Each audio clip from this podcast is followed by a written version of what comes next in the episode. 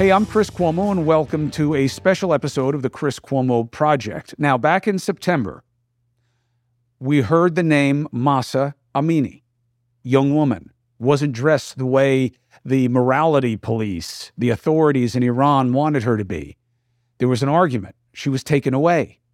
She died. Now, more specifically, it is believed she was killed. Now, sometimes a death, even if it's not unusual, and people dying for bad reason in Iran at the hands of a despotic, religious, extremist power base, which is very different from the people of Iran. Don't throw them all in the same bucket. It's not unusual, but sometimes one death is one too many. And Amini's death, young, 22, I think, wound up setting a fire under other young women and men. And now it's spreading through the population in Iran, and the protests have been coming. And now, showing who they really are, the people are out on the streets giving their blood for freedom. And showing who they really are, okay, the Islamist Republic there, which is really just a despotic, religious, extremist agency, is showing its true colors by killing those who protest. They say, crimes against God, or whatever they call it. The irony that in the name of God, they kill people who have done nothing wrong but fight for their freedom. And it keeps happening. And it's time for you to get caught up if you haven't been paying attention. And I got an easy way to do it.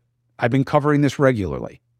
And we're going to string together different interviews that kind of take you through how this has been evolving and what the concerns are and what we've been hearing from advocates and people on the ground. And we'll clip them all together. And you can watch it in one big group or listen in one big group. And you'll be caught up to speed of where my coverage is, and then we can move forward together.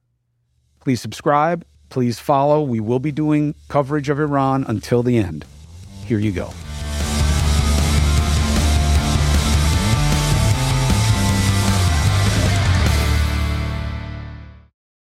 Support for the Chris Cuomo Project comes from Cozy Earth. Let me tell you. Bedding matters. And this isn't just me telling you this. In a recent survey, 7 out of 10 parents said that they get an average of 3 hours of sleep a night in the baby's first year. Hello, Greg. Now, mommies need quality sleep, and bedding will matter.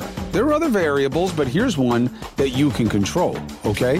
When we made the switch to Cozy Earth, I noticed the difference. I did not know that fabric or textiles could really be temperature sensitive, meaning if it's cold, they keep you warm. If it's warm, they can kind of cool you off. I did not know that. I know it now because I have Cozy Earth, okay? So this Mother's Day, why don't you treat the mamas in your life to the luxury they deserve with Cozy Earth bedding and sleepwear and prioritize her self-care and sleep health? Doesn't she deserve it? Don't forget, use my promo code Chris at checkout and you'll get 35% off at CozyEarth.com, okay? When you place your order, select podcast in the survey and select my show in the drop-down, and that will make me very happy.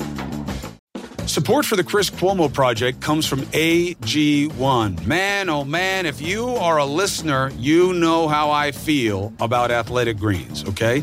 AG1 has been a go-to for me for years. Why? It's easier. It's price effective. And it's better.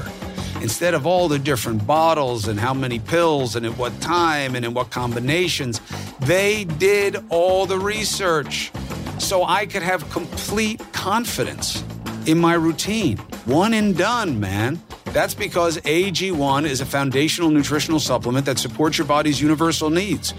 Gut optimization, stress management, immune support. So for me, I really combined all of these different needs into one want, which became AG1, right? Every scoop.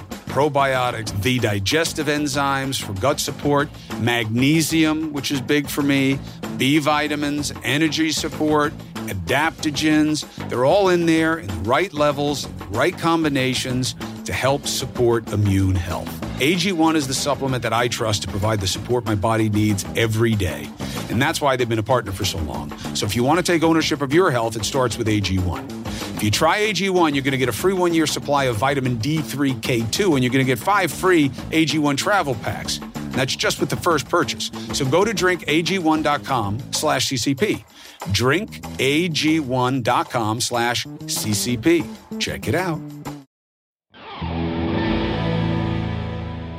I feel very, very good to be telling you about this, because we should be living this reality. Violent protests continue for weeks now after the death of the woman you're watching on your screen, 22-year-old Mahsa Amini. She was in custody of the country's morality police. And then this happened. Women and girls started taking to the streets, shedding their hijabs in solidarity with Amini, arrested for wearing hers incorrectly, like she was showing a little bit of some part of her body. At least 150 have been reported dead. And again, who knows about that number, because you're not going to get the correct numbers from the state, that's for sure. Protesters are calling it a revolution against the oppressive Islamist regime. Now, some of you have come at me saying, hey, that's Iran's business. And, we've done enough for Ukraine, too. We got to stay out of other people's problems. We have enough to deal with at home. I am in no hurry to leave my family again and spend time on foreign soil watching people die for the 10th time. But the idea that what happens there doesn't matter to us here at home is wrong. Okay? Now, about what's happening there and what it means. Iranian-born TikTok activist Yeganeh Mafar is using the social platform to do what social media should do, which is to spread the word. It is very good to have her listen to this. The internet is going to be cut off in Iran. They've already lost access to Instagram. For those unaware, this woman was unalived due to the mandatory hijab laws in Iran. That event caused mass protests. Iran needs your help in sharing this message. Why should people care here? I think the things that are happening now can reflect anywhere. If you care about feminist values, if you care about human lives, this is something that everyone in the world should care about. Now, we also have with us Morgan Ortagus, who's been outspoken on this issue, former State Department spokesperson, believes it matters here. It's good to see you, my friend. To the Americans who are saying, look, we care, this is terrible, but we have our own problems. Why should Americans be concerned from a policy and American interest perspective about what happens in Iran? So Americans should care because this is gender apartheid basically happening in Iran. There's 42 million women that can't do simple things like show their hair every day. And when you look at the Middle East, in the Trump administration in which I served, and I served in the Obama administration as well, we handed 4 peace deals between Israel and Arab states to the Biden administration. The way we were able to do that is because we united them essentially over a common enemy in the Islamic Republic of Iran that oppresses its people, as you see. And that's one of the reasons why we focused on a maximum economic pressure campaign that would starve these oppressors, that would starve the regime of the ability to do what the IRGC Quds Force is doing this year, which is buying more and more safe houses, and which is empowering the very thugs and the people that you see on this screen. So I think it's incredibly important for America to stand up for human rights. Tony Blinken said in his Senate confirmation that he was going to stand up and lead his foreign policy with human rights. We haven't seen that in the case of Iran. They have recently put sanctions on the so-called morality step. Police, it's a good step, but it's not nearly enough. Quick follow for you, Morgan. What is your greatest concern if America does nothing? If America does nothing, you'll just continue to see these women that will literally die over their hair. They're going to die over peacefully protesting. And what's more is you're going to see this regime right now, because U.S. sanctions are not being enforced. The Chinese and others are buying oil from Iran. Their foreign currency reserves are up to probably $41 billion this year. It was down to $4 billion in 2019 during the pressure campaign. So essentially what's happening is this regime has the money. They have the lifeblood to be able to harass these women, to harass anyone peacefully protesting. And they will, more importantly, take that money and continue to fund terrorism around the region. Well, you may not know, Al-Qaeda senior leadership, safe harbor in Iran right now as we speak. Yeganeh, when you're talking to young people here, and they say, okay, I feel the pain that's going on there. What can we do? What do you want? Sure. I think she made a wonderful point about sanctions. I would have disagreed with them prior to what's going on right now. I don't think blanket sanctions help a country. I think rather than taking money away from a regime, it takes money away from innocent people. And I can give that experience from my family's experience. It's Not that you're taking money away from morality police. Sometimes it's you're just taking money away from starving people. But I agree right now, what we have to do is push for this nuclear deal not to happen. We have to push for talks between Biden and the regime not to happen. If you asked me a month ago, I would have said something completely different. But right now, we have to advocate for speaking for the women there and speaking for the protesters. So my opinion on it has changed a lot with time that has gone by. And for people here, what do you want to see? Do you think this should become like a social media energy where, by the way, it's happening in that my thread, I didn't need it. You know, I'm going to be a natural ally about this because I believe that's a part of this job is to care about these situations. But I got a lot of people coming. Should they be doing that to their lawmakers and say, care about this? Yeah, I mean, you can find resources to talk to your lawmakers, but it's unfortunate that we can't do what we did with Ukraine and give money or put it in a GoFundMe and help these people in real time. But the biggest thing you can do is share this story and not let it become one of those things that you hear about for 2 days and then you're like, what happened with that? No one continued talking about it. This has to continually be updated. And Iran's had protests before. And one of the biggest things is they can suppress the media, but they can't suppress us here. So by you talking about it, it's amazing. And I think as Americans, sometimes we get scared that we're going to say the wrong things and we should let the people speak. We should let them and just amplify their voices. But honestly, from any Iranian person I've spoken to from Iran, they've said, I don't care, anyone. If you're a white woman, a black woman, anyone, just talk. No one's going to get in trouble. Yeganeh, thank you very much. Moj Mahdara joins me right now. She's the founding member of the Iranian Diaspora Collective. Moj, thank you. Thanks for having me. No, I need you because this is literally crazed behavior by any kind of sovereign. It is. Help the audience understand exactly what this dynamic is about and where you believe it's headed. Well, I think the first thing to sort of note is that there is a distinct difference between the Islamic Republic and Iran. And the Iranian people are begging for the Western world and the rest of the world to understand that there is the Iranian people, the Iranian culture, and then there is the terrorist group called the Islamic Republic. And they are not one and the same. In fact, they are in complete opposition. Over the past 2 months, the Islamic Republic has systematically arrested close to, I think it's, we can't get real facts. Is it 14,000? Is it 15,000 people? They're not just in prison. They're being tortured. They're being beaten. Juveniles, people who are gay, people who are of different ethnicities, different religions, they're being tortured. And when we're talking about torture, we're not talking about waterboarding or we're not talking about, sleep deprivation. We are talking about extreme levels of torture, dislocated shoulders, broken legs, dislocated jaws. We're hearing horror stories of young women being murdered and killed with their organs being cut out of them. I mean, this is horrendous. It's a horror. I don't think anyone in the diaspora can actually sleep. For myself, I'm not an activist. I'm a venture capitalist, but this has become a full-time commitment for myself and my colleagues in the diaspora. Why? And what do you mean when you explain to people what you mean by the diaspora?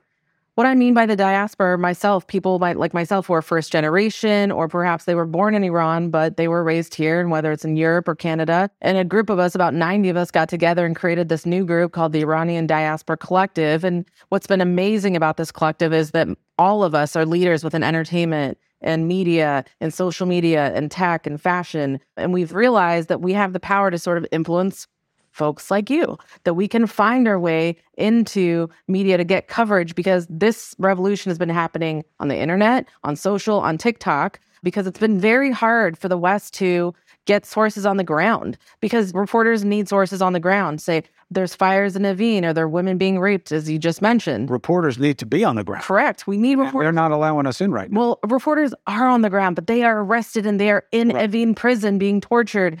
You have all kinds of discussions right now around the amount of journalists who are currently in jail right now, and they're being tortured for reporting. I'm saying the traditional setup of, I'm doing my show from there and talking about what's happening and the state is bringing people on to make their case and you test it against what you know. That's not happening. That's not happening. So now we had this interesting development where you did get leaders here, the Canadian Prime Minister and others saying, hey, look what's happening with these protesters. This is really bad. Canada denounces the Iranian regime's barbaric decision to impose the death penalty on nearly 15,000 protesters.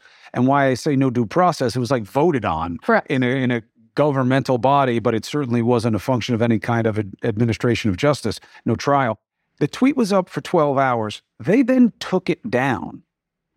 Ian Bremmer, obviously a big international expert, tweeted, "It's been brought to my attention that a post I shared yesterday about capital punishment in Iran for 14,000 protesters is unverifiable and likely untrue. So I decided to take the post down and ensure it doesn't get any additional attention." What do you make of that? Look, I think the parliament made a pronouncement that they have the ability to execute these 15 plus thousand people who've been arrested during these protests. That means they have the right. Another reason we need our elected leaders focused on more than trying to destroy each other through investigations is Iran. It demands their focus. Kids are being killed. Young and old are striking and protesting and being brutalized. You know, here's an analogy. Remember ISIS and how much we cared when they were doing the same things? Remember how rabid, how pernicious, how evil we thought that was and why we had to do anything we could? Imagine ISIS as a country, and that is Iran.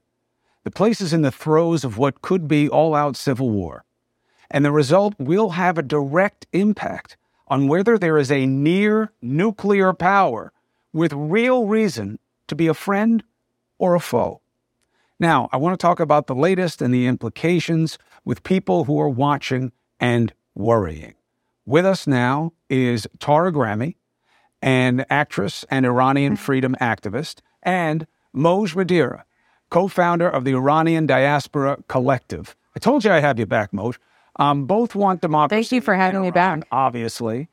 Of course. And neither wants this transition to go through the military. Thanks to both of you. Moj, let me start with you. Yasmin, thanks. It's great to have you. The idea of who I had on the other night, Moj. So I have a man on the other night who had tried to run for president there, and he was saying that he was sympathetic toward the protesters' cause, but he was very open to the idea that the military could come in here, and maybe that was the necessary way to get out the theocracy. There was a lot of contempt for that idea. Explain why. Well, thanks for having us back. I'm really excited to be here with Tara. Look, the Islamic Republic are pros at propaganda. That, unfortunately, is a bit of their propaganda that they've been using over the past few decades to scare the Iranian people so that they are continually afraid of sort of military intervention from the West, which we know is simply not going to happen. The West has said it. There is not going to be a military intervention. But what is going to happen is sanctions. What is going to happen is closing their embassies. What is going to happen is revoking their visas, closing their bank accounts, canceling the visas of their children. What is going to happen is we're going to hold the Islamic Republic accountable. We are going to alienate them on a public stage, and they are going to feel the pain of this alienation. So this rhetoric and this propaganda that they've been running for the past 40 years is not going to work. It's ineffective, and it will not be successful. This regime's time is done. It's limited. Their time is up. Tara, you say that in all the years that you've been watching what's happening there, you believe this time is different, that you see a galvanizing that is novel. How so? I think people aren't scared anymore. What Iran, the Islamic Republic, which is very different from the Iranian people in Iran, has used to control the people of Iran is fear. And after 43 years of violence and brutality and human rights violations, I think the people just, they're not scared anymore. And that's why it's very different this time. And the fact that women are at the helm of it, the fact that they killed a 10-year-old child yesterday. People are angry and people just aren't scared anymore. But where does that go? I understand that, and you're going to have to be brave because you're going to bleed in this situation because you're up against a very violent and oppressive body.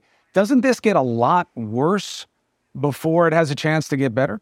I do think it unfortunately gets worse before it gets better, but I think as the countries around the world galvanize in support of the Iranian people and Iranian women and call this a revolution versus a protest. I think on Thursday, something very important is happening. The UN is holding a special session to expel Iran from the Women's Commission. We need 47 member states to essentially vote yes so that we can activate the mechanism for this investigation. And I think you know, we pray that it does not get worse. We hope. We are praying every day. But I think the Iranian people are saying to us, we are going to go through with this revolution. We are here, and they are calling upon every human being, politician, world, every sort of country that stands for freedom, stands for humanitarian rights, to stand up and align themselves in spirit and soul, financially, with rights, to align ourselves with these people who are willing to die. They are dying on the streets every day. You see young girls roller skating and on bikes, you know, hair blowing,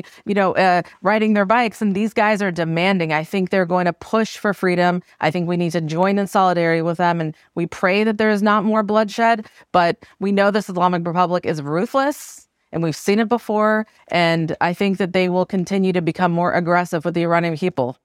Sanctions is always a popular answer with the U.S. government. Moj, you had an interesting point about sanctions, that very often they sound good, but they affect the wrong people. How so? What has been done in Iran so far, and what should change? You know, we spend a lot of time internally talking about how these sanctions have hurt everyday people. I think that's why you're seeing workers strike right now. I think that's why you're seeing doctors, teachers strike right now. Look, the Islamic Republic is holding the Iranian people hostage. They held Americans hostage for 444 days.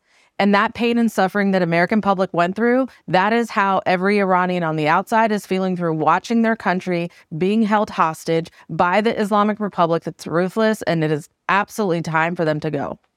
Tara, when you're speaking to Americans who have a bad case of compassion fatigue, right? I mean, even Ukraine, everybody had their blue and yellow flags. Now, not so much. It's hard to get attention there. When they say, look, we know it's terrible, but there are a lot of terrible places and things happening in the world, and we're giving them money, we're trying to help, but we got to worry about ourselves at home. What do you say? I say that this is a country that has no internet connection right now. We have to be the voices of these people.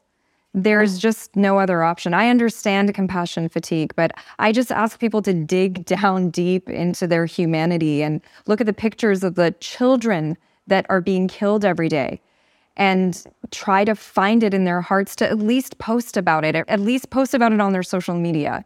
That's the smallest thing anyone can do, just to get the word out about what's happening in Iran. Because putting that pressure on the government by making this a huge news story can really make a change there. So that's what I try to touch in Americans, but it's hard. Hear about this one? Iran is calling for the U.S. to be disqualified from the World Cup for briefly altering their flag on social media in support of the protesters in Iran. Religious zealots. They never get the irony of them demanding decency. But there could be a much bigger victory for America and for freedom in play. Let's bring in Ari Aramesh, who was born in Iran and is a lawyer and national security consultant. Thank you very much for joining us. Good to be with you, and congratulations on the new show. And Chris, did I love that monologue right before you spoke to Congressman Eric Swalwell of East Bay? Oh, thank you very much. Appreciate it. So let's get to why this matters. Do you believe there is a real chance for change taking place in Iran right now? Undoubtedly. As you mentioned earlier in your monologue, and I would say if in January of 2022 you asked any observers, no one would tell you that, Moscow, Beijing, and Tehran, our three biggest adversaries, would be in the biggest troubles of their sort of last 10, 15 years of their regimes. No one would have guessed that. You see that Putin's army is bogged down in Ukraine and on retreat. You see Beijing is now dealing with massive uprisings and backlash to repression. And you see the brave, young, old, middle-aged women, girls, boys, and men of Iran taking it to the streets, demanding basic freedoms, basic rights. And bottom line is this: they know this regime is very hard to reform, or it's impossible to reform. They want to get rid of it and start all over. So do I think there's a chance? There is, but there needs to be international support. And not just international support. This is not a charity. I think international support to do something good in that region. As you just said, every time we try to do good, the Islamic Republic of Iran interferes and tries to reverse that, do some bad. It's in our national interest and long-term national security interest to make sure that there is a regime in Tehran that treats its people with dignity, with respect, and it's the derivative of the ballot box, not the directive of an Ayatollah, not the directive of a council of elders, as they call the Guardian Council, and the Assembly of Experts, which is a conglomerate of, geriatric Ayatollah. So yes, do I think there's an opportunity? Absolutely. And am I proud to see young girls, young women fighting and standing up against bullets with nothing but their scarves? Oh boy, am I. And their male allies. Men have to step up. Absolutely. One of the... Absolutely. And it's in every culture, but it's very pronounced in Islamic culture. Men always talk about how important women are and how sacred they are. And this is the time to stand up. It's a secular issue because democracy and freedom doesn't have to be a function of faith. But one of the things that I'm trying to figure out in terms of how to connect to U.S. interests, I keep hearing from people, hey, if America wants to help, rethink the sanctions. Because the sanctions that America puts in place and others put in place wind up hurting the protesters more than the people in power. Is that true? And if so, what is the fix? I'll answer that question real quick, but let me back up and add to something you said, which is women and their male allies. If my beloved Dodgers or my beloved Rams tomorrow decided not to allow African Americans, women, Italian Americans, or Jews into their games, what do you think would happen, Chris? None of us would go to that game. We'll all boycott my beloved Dodgers and Rams. When women are not allowed in stadiums under such discrimination, I think even men should step up their games and say, you know what? Soccer isn't worth it. We're not going to go to the games. We're not going to go to stadiums. We're not going to go watch wrestling matches as long as our sisters, mothers, daughters, and our aunts and our wives and our girls, are not allowed to participate in the same activities as us. So I think that's something to keep in mind. Now, again, somebody would say, oh boy, there was this, segregation 70, 50, 60 years ago. Yes, I get that. But we live in 2022 now. If tomorrow that somebody did that here in LA or in New York or in Chicago, the reaction would be very different from society as a whole. That's one thing. Going forward, talking about sanctions, you have certain tools with which you can punish a rogue regime. You would try to bring them to the negotiating table. President Obama did that, tried very hard, sanctioned the regime and brought them to the negotiating table in 2015, got a nuclear deal. Trump got out of it, but again, it added more, sanctions to that. But again, sanctions is a double-edged sword. Part of it is for punishing a rogue regime, but the other part is to create a reverse incentive for them to come to the negotiating table. Now, you have a regime called the Islamic Republic of Iran that is born, and it's created based on anti-Americanism and anti-Israeli sentiments. It's a fundamentalist regime that spews to spread fundamentalist version and reading of Islam, but on top of that, support what it calls resistance movements in the region, which is sort of a revolutionary rhetoric. So when we talk about sanctions, that's pretty much short of military strikes because they're not going to deal. They don't play ball. And clearly, military options should be the absolute last resort. What do you have in between? In the middle, you don't have a whole lot of options. So you have to make it tougher on the regime. And of course, some people are going to get hurt. And of course, some middle class and some, the people in the lower class are going to hurt. But again, we have to make it much tougher for the regime to have access to financial means, to weapons, to tools, restricted travels. But a lot of good targeted sanctions are doable, what we can do, which we haven't done yet. And again, there are options there. It's not the end of the world. But again, I applaud President Biden and this administration for having changed their track and their course from direct or indirect negotiations on the nuclear deal that was not going anywhere, unfortunately, to, as long as the Iranian regime is killing people on the streets, we're going to stand up and we're going to help the Iranian people. And that's a good thing. Support for the Chris Cuomo Project comes from Prize Picks. Prize Picks, man, if you like DFS, this is the way to go. America's #1 fantasy sports app. 3 million members. Why? Easy, exciting, plenty of action. Makes watching the sports, makes watching the players more fun. You just pick more or less on two or more player stats, and if you're any good, winnings roll in. And now you can win up to 100 times your money on Prize Picks with as little as 4 correct picks. You can turn 100 into 10,000. You can turn $10 into 1,000.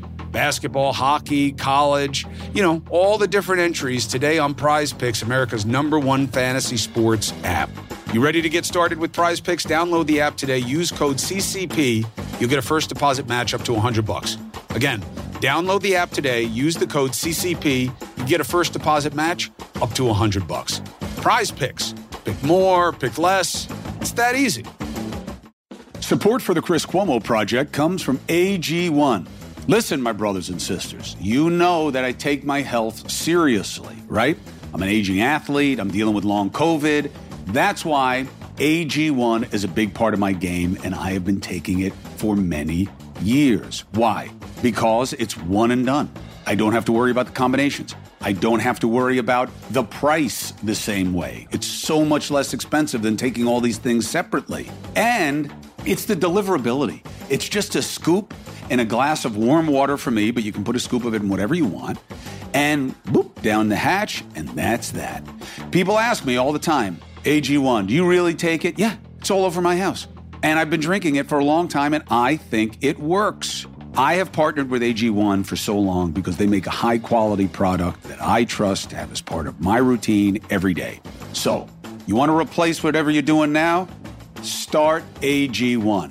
Try AG1 and get a free one-year supply of vitamin D3K2 and 5 free AG1 travel packs with your first subscription at drinkag1.com/CCP. That's drinkag1.com/CCP. Check it out. Now, we come back to hit on a story that you've got to keep front of mind. It's going to matter to us. It should matter now. It definitely will in the future. What's happening in Iran? The protests are not stopping. It doesn't matter the blood. It doesn't matter the oppression and suppression. For months, they're still going, and it is growing. Now, the country's attorney general says, we may abolish the morality police. By the way, that's not true, okay? The attorney general doesn't even control the morality of peace, all right? State media is denying the claim. Critics say it amounts to little more than propaganda to subdue the ongoing unrest. I see it a different way. Okay, and I want to talk about this with Ari Aramesh. Okay, he's an Iranian-born attorney and national security consultant. Ari, here's what I think is going on. And a little bit, you're going to say, yeah, no kidding. I told you this last time. I think this is the theocracy. This is the power structure trying to get people outside Iran to care about the problems less by pretending there's progress. I've seen them do this before. So have you. The attorney general doesn't control the morality police, and there's no reason to believe that women will be allowed to dress the way they want, no matter who's policing it, right? You know, I'm a California native, but I call that New York common sense, and that is exactly picking it up. I lived in New York a couple of years. That is just seeing through the problem right there and calling it, just like President Biden would say, that's malarkey. The morality police, which is part of the national police, so you have a police force, and each police force has its own city or sort of, let's say, a metropolitan division, but they all follow one brigadier general. That's the head of the entire country's police force. He, and it's always a he, is appointed directly by Ayatollah Ali Khamenei. He's the supreme leader and commander-in-chief of all Iranian armed forces. Now, the morality police, which is a sort of, let's say, religious, pseudo-ideological wing of the police, is in charge of cracking down on people who may misbehave according to their interpretation of Islamic law. Even if they say that the morality police is going to go away. You know, Chris, the Islamic Republic of Iran is founded on a few principles. If we were to dissect its DNA, one of it is anti-American rhetoric. One is supporting pretty much every troublemaker in the world and those in the region. But another part of it is controlling women. It's that sort of misogynistic ideology, that radical Islamist ideology that says, without your husband's permission, you can't work. Without your husband's permission, you can't get a passport. Oh, you want custody of your kids? No, you can't. And that is something that they give up. They might as well give up the whole thing. Now, so what do I mean by that? They may change its name. We don't change it from morality police to the virtuoso or police for chastity, something like that. But if they give up control and they give up their order as sort of the repression of women, well, for that matter, we can say regime change has happened. So I'm saying that is synonymous with regime change. If they did that, they might as well call it something else. So there is nothing that leads to progress, in your opinion, except regime change. How does that happen short of just outright, bloody revolution? The regime has had years and years to reform itself. Came to power in 1979, had a glorious, quote unquote, reformist election in 1997. President Mohammed Khatami came to power. There was a lot of fanfare around him for 8 years. Guess who replaces him? Mahmoud Ahmadinejad, the guy who comes to New York City, goes to the UN, talks about the destruction of Israel, takes the country backwards. Again, you have another election. President Rouhani becomes president. He tries to reach some sort of a nuclear rapprochement, but again, goes back. Guess what? The entire system is based upon the order and the dictum of one, and that is the supreme leader. When Ayatollah Khomeini was alive, the man, behind the hostage crisis and so on and so forth, he called the shots. Now that Ayatollah Ali Khamenei is in charge, he called the shots. This regime is not reformable, and I don't think it's going to be necessarily a bloody revolution, but what it means is this: the West, the free world, and the people of Iran can do a lot more together to get rid of this regime that is bad for the people of Iran, for our national security interests, for American interests, and for the free world.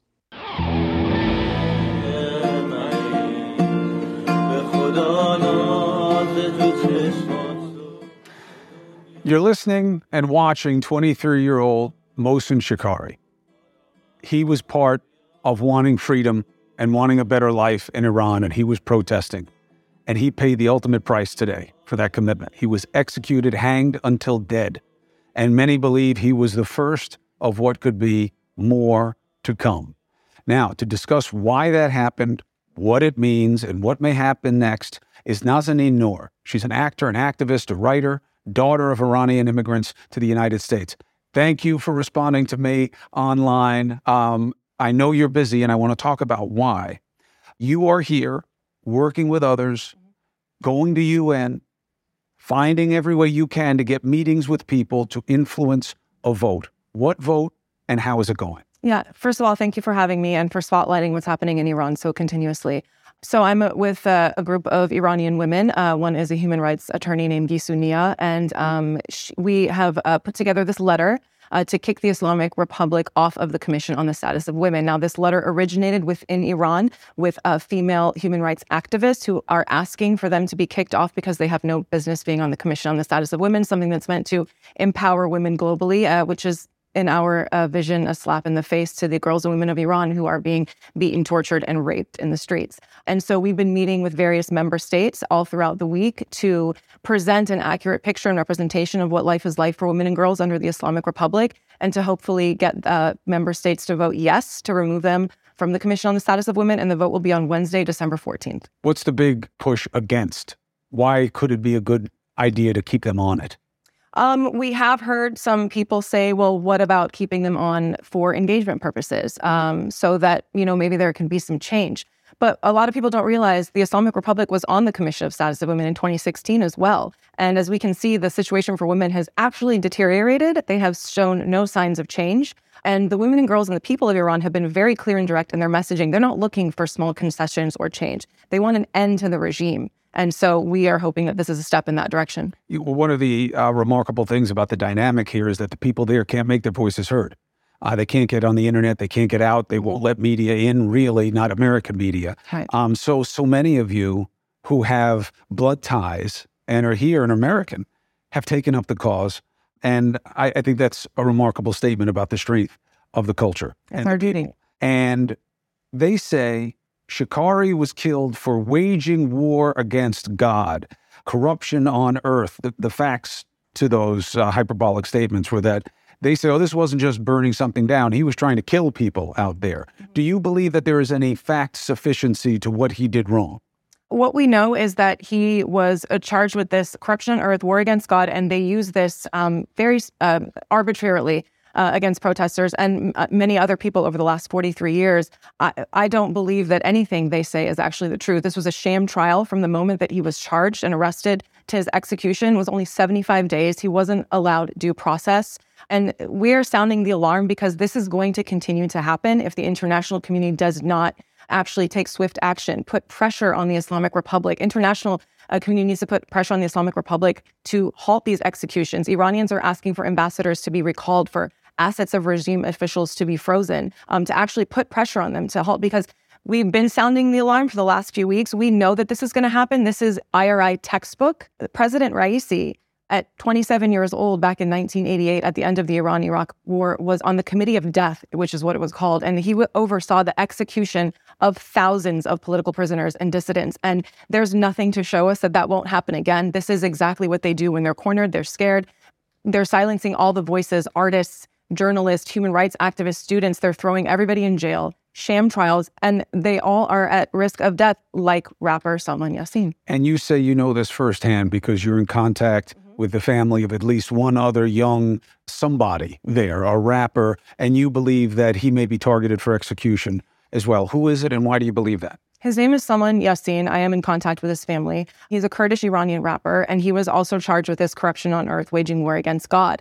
According to his family, he was held at Evin Prison, which is Iran's most notorious prison. He was tortured there. They would torture him, interrogate him for up to 8 hours a day. Then he was moved to a prison in the city called Karaj. It's called Raja Yashar, and it's notorious for something called white interrogation. Sensory deprivation. Right, sensory deprivation, exactly. And so what they do is they move them to this specific prison before they're slated to be executed. This is where Mohsen was before he got executed this morning. And so we have every reason to believe that someone is next. There's a 20-year-old young boy named Ali Muazami, who we believe is next because his name has been floated around and circulating as well. There's a list of 40 other people that are at risk of imminent execution. So this is the time for the international community to step up.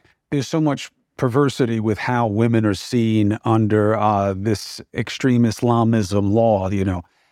Are women as susceptible to execution as men are in this instance? I don't have the statistics on that, but it seems with the list that we've been seeing floating around, the men are being targeted much more. Women are being disappeared. They are being killed in the street, like teenagers Nika Shakerami, Sarina Esmaeizadeh, at the beginning of this revolution. They're 15 and 16 years old, respectively.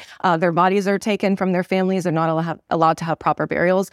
We know that women are being raped and sexually assaulted. There's been reports that have come out regarding that. So the women are being brutalized in their own specific way, too. And our men right now are also facing imminent execution. I saw a video. Tell me if I got it wrong, but I saw a video on your Instagram site, and I think you captioned it as, this is what it looks like and sounds like when someone finds out that their son is dead. And there's a woman who comes outside her home, and she's just wailing and wailing in the street. And as painful as that is to see, people can't come to her. You know, you see that there's someone shooting it from another home, but people can't come out on the street. They're afraid to embrace her because they're authorities all over the place looking to take people up. That was Mohsen. Mohsen's. We know it's a family member. I can't tell if it's a mother or sister, but no parent should bury their child, and especially not under execution. And in fact, the street corner where he was said to have blocked off, which was what they charged him with, protesters went there just a few hours ago in Iran tonight, and were actually screaming "Death to Khamenei." What do you think the prospect is for overthrowing the regime if they have the advantage of also access to the military? You know, there's this supposition that the military will stay independent on it, but that's a loose guarantee. What do you think the prospect is for the people themselves to be able to create change? I think the people are showing us that they can create change. They're literally asking for the international community to step in and help. And so I know that change needs to come from within the Iranian community inside of Iran, and we need to listen to what they're asking for. And what is that? Like, the people who are watching right now, what can they do? What should they want? They want elected officials, global elected officials, to cut ties with the Islamic Republic. They want them to expel their ambassadors. They want them to freeze the accounts of regime officials, to do visa bans so they cannot travel freely back and forth to the States, to Canada, to Europe, like they have been able to do before, to basically corner them and isolate them. Are lawmakers connecting with you guys? What's your sense of who you have as allies? Well, I know that a couple of weeks ago, the same group that I'm here with for the CSW, we were in Geneva, actually, lobbying for the vote as well for the special session to create a fact-finding mission to hold the Islamic Republic accountable for their human rights abuses and crimes that they've committed since the beginning of this revolution. It's September 16th. We were successful with that, and I feel we'll be successful going forward. Best estimate of what kind of timeline that you're working with here with executions is, what are the families telling you? What are you hearing about how imminent? Ali Muazami, the 20-year-old, he's reportedly set to be executed in just a few hours in the morning in Tehran. Saman Yasin, we don't know. It could be hours, it could be days. They lie. They do mock executions. They don't tell these people that they're going to be executed. Sometimes they tell them everything's fine. That's what Saman Yasin's family told me, is that he actually kind of has no idea what's going on. They spoke to him on the phone and he doesn't know what his situation is. And so it's up to us to amplify his voice and make sure that nothing happens to him. Nazanin Noor is with us. She's an activist. She's an actor. She's a daughter of Iranian immigrants. She's been running around. She was at the UN. She went to now Washington, D.C., because it's Noor and these other people who are bonding together to try to get people to understand that this affects all of us. Thank you for coming in for this update. What do you need people to know, Nazanin? Thank you again for having me on, Chris, to highlight what's going on in Iran. You did mention Majid Razar Havar that was executed this morning in Tehran, unfortunately. Just to show the cruelness and the inhumane, archaic nature of this regime, his mother was summoned to the jail to see him the night before, not realizing that he was going to be executed the next morning. Nobody had any idea. They even took two smiling pictures together that have been circulating on the internet, and she didn't realize that this was the last time that she was going to see her son. She went home, she received a call, the family received a call at 7 a.m., and they were just, your son has been executed, we've already buried him, you can go, over the site and find the body. And that's what they're doing to people. And as you said, they executed him publicly, hanging by a crane, and there's abhorrent, atrocious video footage of it that's been circulating on the internet that we're not sharing, of course, because it's being used to scare people, and we don't want to take part in that. But this is just going to continue. And this is why the international community needs to take swift action. 5 more young men are lined up for the same imminent miscarriage of justice, is your understanding, yes? Yes, and actually one of them is an actor, a well-known theater actor named Hossein Mohammadi, and he was also charged with this corruption on earth. We hear that it's reported that he's facing imminent execution. A young man named Mohammed Khatami, you won't even believe what he was slated to be executed for. There was a viral trend where Iranians were going out to the streets these last couple of months and handing out chocolates to other Iranians to motivate them to kind of just share this love and understanding of, we know times are tough right now. They would fist bump, you would open your hand and there would be a chocolate in there. He's slated to be executed because he was handing out chocolates to girls who weren't wearing a headscarf. There's Mohsen Shikari, who's a 22-year-old karate champion. His father says that he has been tortured and forced into confession, and that the lawyer that he was assigned won't even call him back. So there's no due process. Of course, these are all going to be sham trials. There's Hamid Hassan, who's a radiologist. He was actually arrested along with his wife while they were attending a mourning ceremony for a slain protester named Hadis Najafi. So he's been charged with exactly the same corruption on earth, war against God charges. He's slated to be executed, it's been reported. And Reza Arya, who's a father of 2, who was also forced into making a confession to a crime that he swears that he did not commit. And again, President Raisi oversaw the 1988 executions of thousands of political dissidents and prisoners. And we're seeing that happen again. Now, there are all these politicians in America that are standing up and making things up to sound righteous and sound outraged. I'm covering this story because it's the job. Nazanin and other Americans are crying out because of their blood ties to this country and their respect for life. We say we value young women. We say we're trying to do the right thing. And nobody is standing up and shouting about how outrageous this is the way they should.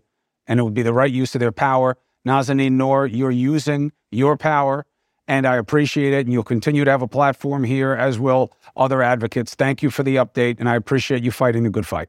May I say one more thing, Chris? We would really love the global community, in addition to the sanctions, targeted sanctions that the EU has put on the Islamic Republic officials, we would love for the rest of the global community to stand up and recall ambassadors, to freeze assets, to place travel bans, and revoke visas of regime officials and their family members as well.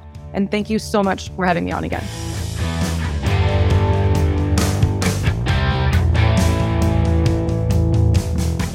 All right, we don't know where it goes, but now we understand how we got here. Please subscribe, please follow. I'm going to continue to cover this. You can get it on my social media as well, but we'll keep putting it together to keep an eye on this, to keep a focus on this, because if you care about freedom, you have to care about what's happening in Iran. And the idea that it won't affect us here, why do you think they're helping Russia so much in Ukraine? Why do you think they're causing so much trouble whenever they can in the Middle East, as they did in Syria? Why? Because they're against us, not the Iranian people, the extreme Islamist power base there that's in power, the Ayatollah and down. That's what to watch out for. That's why we're keeping an eye on it. I'll see you again soon.